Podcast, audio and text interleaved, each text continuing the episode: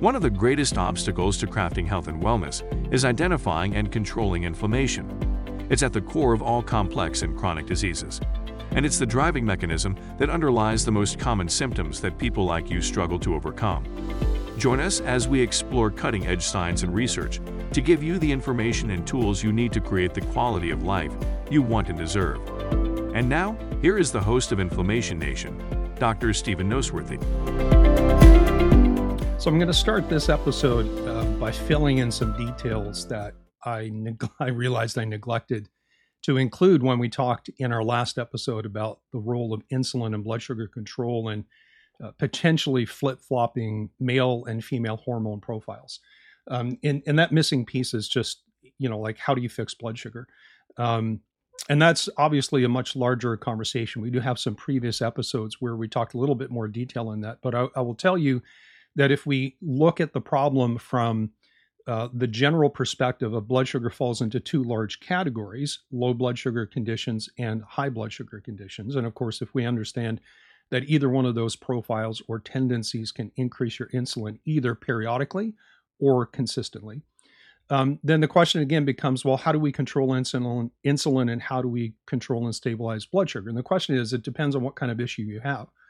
Um, so I'm just going to give you a couple of general rules, and I'm I'm going to refer you back to some of the prior episodes, and also let you know that at some point in the future, we'll be doing um, a focus series on each of these blood sugar patterns and go into these things in a little bit more detail. But as a general rule, the primary thing that people need to do when they have a blood sugar and insulin issue is look at diet and lifestyle. Now, supplements can help, certainly, um, but typically the supplements, at least the way I look at things, uh, supplements take a uh, a third seat or a back seat, if you will, to diet and lifestyle changes. So we have to look at how many calories somebody's eating, how many carbohydrates they're eating, what their protein intake is, what their fat intake is, the, uh, let's say the rhythm and the timing of their eating schedule. Are they eating three square meals a day? Are they not really eating meals? Are they just kind of grazing throughout the day periodically? Um, are they fasting? Do they do intermittent fasting? And how long of a fasting window and an eating window do they have? Do they do two meals a day or O M A D, which is one meal a day? All of these have to be assessed before you can actually say, okay, here's how we're going to control your blood sugar. But if if the goal is to control insulin, and that's really ultimately the mechanism that causes these hormone profiles to flip-flop and change, um, we have to look at, again, from these two main categories. Uh, if it's a low blood sugar person whose insulin is rising high because when their blood sugar crashes, they eat all kinds of crap and sugar-laden garbage, and their blood sugar and insulin go sky high, then we have to stop that. And so quite often with reactive hypoglycemia, the primary strategy is to make sure that people are eating enough calories throughout the day, that they're eating with enough frequency, that their blood sugar doesn't crash and then cause that hyperfeeding and high insulin response.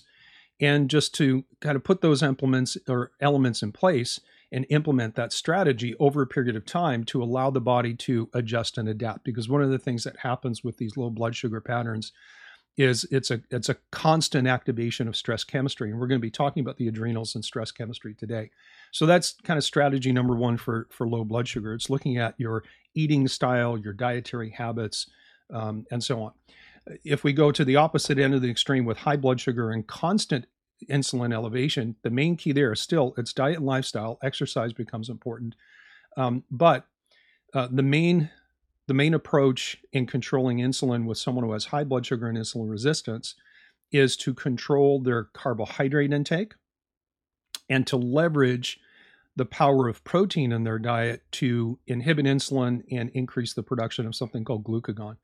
And this is where it's something like uh, calorie restriction or some aspect, some style of intermittent fasting, because you can do it any number of different ways, um, becomes pretty important for the hyper or high blood sugar people with high insulin. Um, and, you know, controlling your carbohydrate intake, that number is going to be different for different people. Um, there's, you know, I can't tell you that, hey, everyone does better if their carbs are below one hundred twenty grams per day. Some people need to go much lower than that, uh, even all the way into ketogenic uh, states where their body is making ketones and they're burning fat for fuel. So there certainly is no one size fits all. But my point in in starting out this episode by patching a hole that I left in the last one is to get out this idea, this general concept and principle that you can, you know, do some kind of a self-evaluation and say, first of all, which camp do I tend to fall in? Am I in the low blood sugar side? Am I in the high blood sugar side?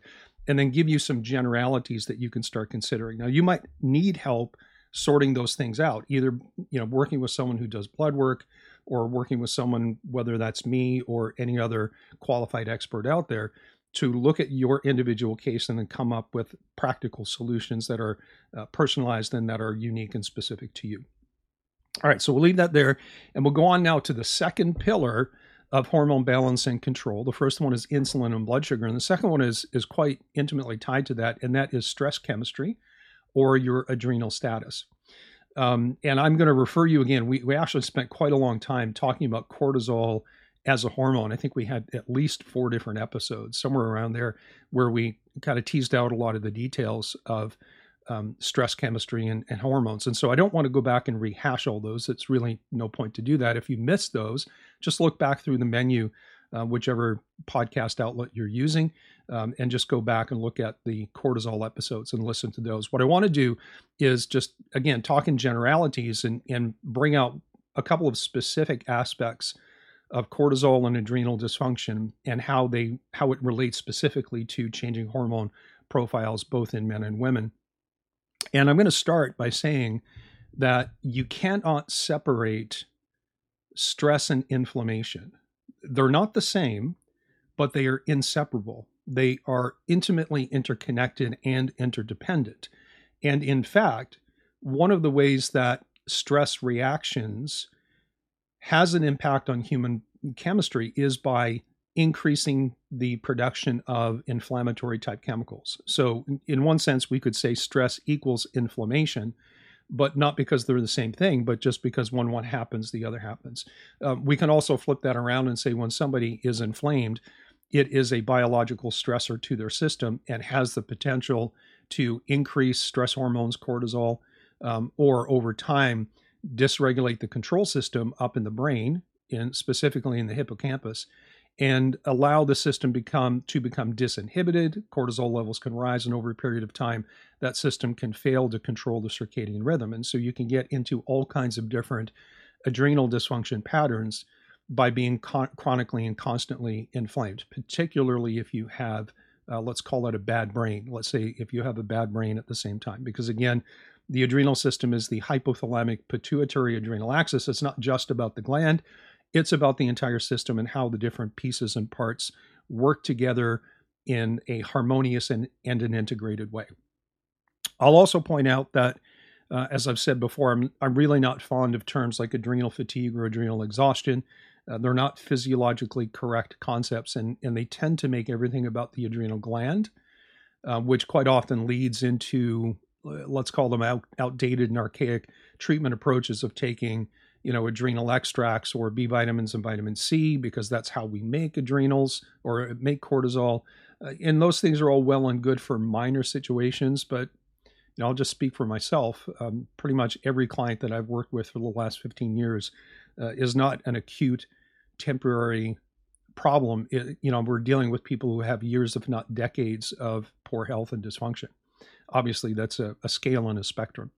So when we look at stress chemistry or adrenal balance, one of the main things that we need to talk about and really remind you of, because I did talk about this in the cortisol segment, is to talk about, let's call it the hormone cascade. So we've been talking about reproductive hormones, and it's of note to remind you that all of your steroid-based hormones, which your estrogens, progesterone, and testosterone are, as well as hormones like cortisol, aldosterone, or D H E A.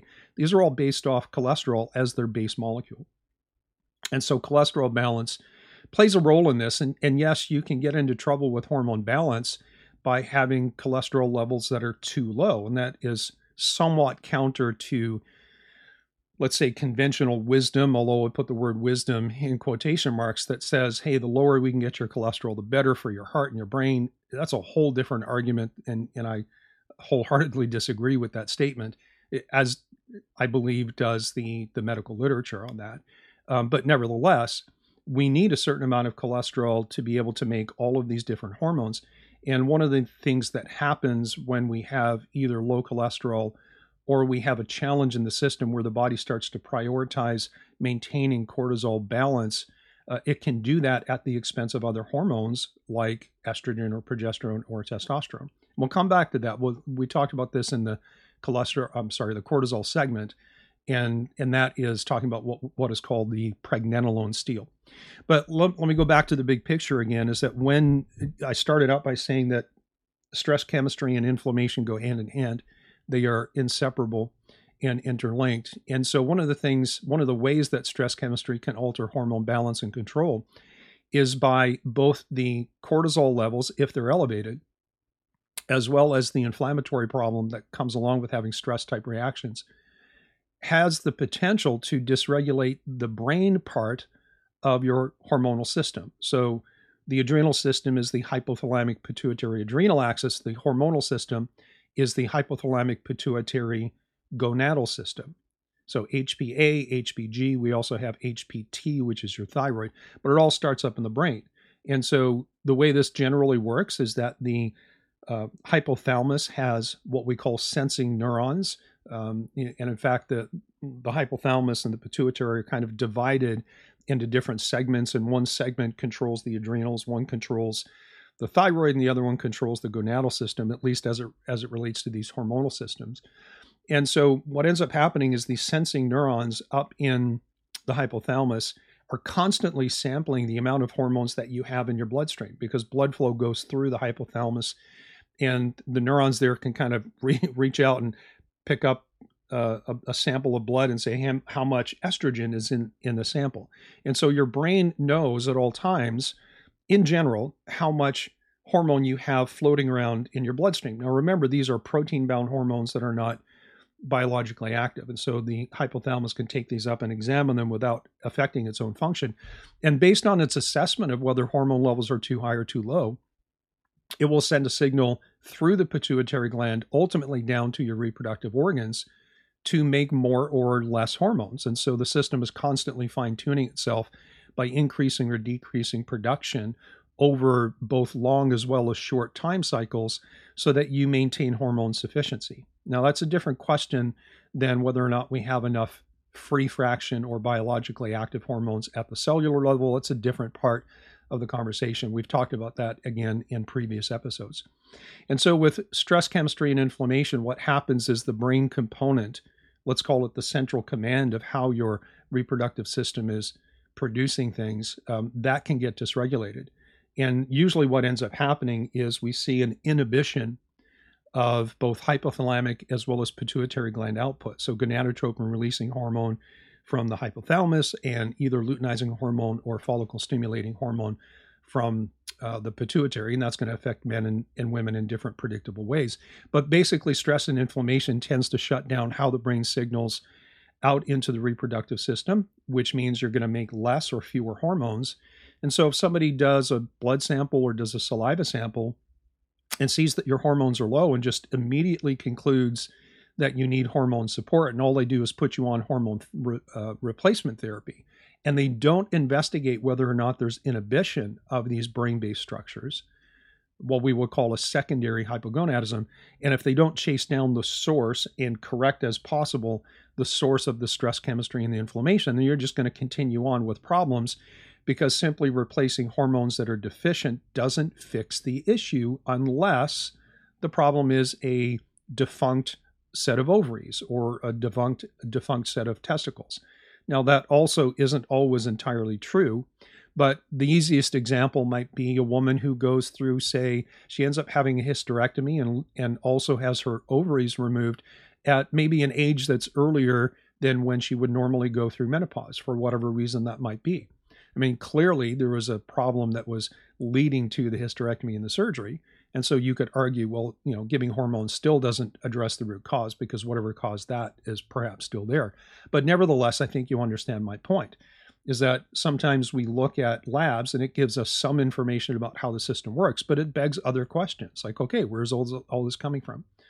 And so understanding that stress chemistry and inflammation go hand in hand, and they can change how the brain signals to the reproductive organs, helps us understand, you know, how we might end up with, for example, a woman with um, perimenopausal symptoms, or Uh, and if we throw on top of that, for example, some kind of insulin elevations that flips the hormones and increases the production of androgens, then now we have two problems that are interlinked with each other, and we have to fix those to get back to any semblance of normal, if not optimal function. And so understanding the hormone cascade and how all steroid-based hormones are made out of uh, cholesterol, and how the impact of stress chemistry and inflammation affects the brain signaling down to the reproductive system is important. Now let's talk about this thing called the pregnenolone steal. Again, I mentioned this back when I did um, the cortisol segment, and, and that's, again, several different episodes long. So you can go back and take a look at that. I'm just going to talk about the highlights here and, and make sure that you're understanding kind of the big picture concepts that are associated with that part of how everything fits together. And the pregnenolone steal goes like this. When your body is presented with some kind of uh, chronic stress challenge, and this is this doesn't tend to happen with um, short-term stressors, right? Stressors that come and go. This is where we have chronic ongoing stress or maladapted stress responses. And what ends up happening is, is in the innate intelligence of the body, it says, hey, I'm under chronic stress, so I need to make sure at the very least that I continue to make enough cortisol to handle this. Now, that's ultimately a losing game because you can outstrip your your ability to produce cortisol, and that starts to dysregulate over time. And so what was a sufficient response at one point may be a de- deficient response six months down the road. But nevertheless, in its prioritization strategy, because all these hormones come from the same source material, if I need a way to make more cortisol so that I can continue to respond to stress, I have to get the raw material for that somewhere. And by doing that, I can end up taking away the raw material to make things like estrogen, progesterone, and testosterone.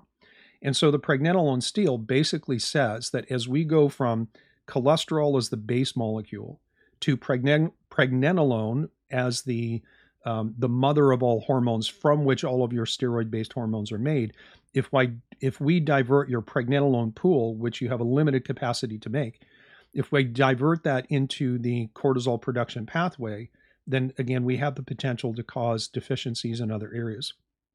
And so it's kind of a physiological case of uh, robbing Peter to pay Paul, if you will. And so what ends up happening again is somebody comes along and measures hormones either in blood or saliva, and they see that hormones are low, but they don't check cortisol levels, they don't check D H E A levels, they don't check pregnenolone levels, they don't cross-correlate that with their cholesterol, and they just end up replacing hormones without actually understanding what the problem was to begin with. And that that is going to play out slightly in different case contexts, like whether or not you're dealing with a man versus a woman, or if you're dealing with a woman who is uh, in her reproductive years and, and has or should have her cycle, or a woman who's in the perimenopausal Uh, segment of her life, or or she is uh, postmenopausal, or perhaps she's had a hysterectomy um, uh, at any given age. And so, you know, going back and just kind of reviewing, it's very important. And and I've, I've tried to give you these pillars in somewhat of a ranked order, and that's difficult to do because everyone's different. Not everyone has an insulin issue. Not everyone has a blood sugar problem. Not everyone has an adrenal issue. You know, maybe your problem, if you have a hormone imbalance, is not these first two pillars of insulin and blood sugar, as well as stress chemistry and inflammation. Maybe your problem's in your gut. And we'll talk about that in the next episode. Or maybe your problem is detox, or maybe it's a combination of those, or maybe you have a little bit of every pillar. And this is why having a model and a paradigm to work from is so much better than just simply grabbing at straws or throwing a bunch of things at the wall and seeing what sticks. It's a very precise and analytical systems-based way to understand what's going on with your hormones. Try to answer the question as to why this is happening, which ultimately leads you to ways that you can change the underlying mechanisms. And that is the ultimate goal of all functional medicine modalities, is to get as close to root cause or an understanding of root cause as possible and address the problem there. And when we do that clinically, uh, we can take complex case scenarios and simplify them down to a short list of things to do instead of trying to do everything. Um, and that obviously can be very inefficient, very effective, and also very expensive. So that is the second pillar of hormone balance and control. First one was insulin, blood sugar. Second one, stress chemistry, which also links to inflammation, which is itself its own conversation. Um, but I'll see you next episode. on the Inflammation Nation. Thanks for tuning in. Thank you so much for listening to the Inflammation Nation. If you found this episode valuable, please rate, review, and subscribe to our podcast. Be the first to know when a new episode drops so that you can stay on top of your game. It also helps others like you find the answers they need. And why not head over to my main website, D R noseworthy dot com, that's D R noseworthy dot com, to explore my personalized functional medicine coaching programs, submit a question to the podcast, maybe take a quiz, or even reach out to me using the contact form that you can find there. We'll see you next time.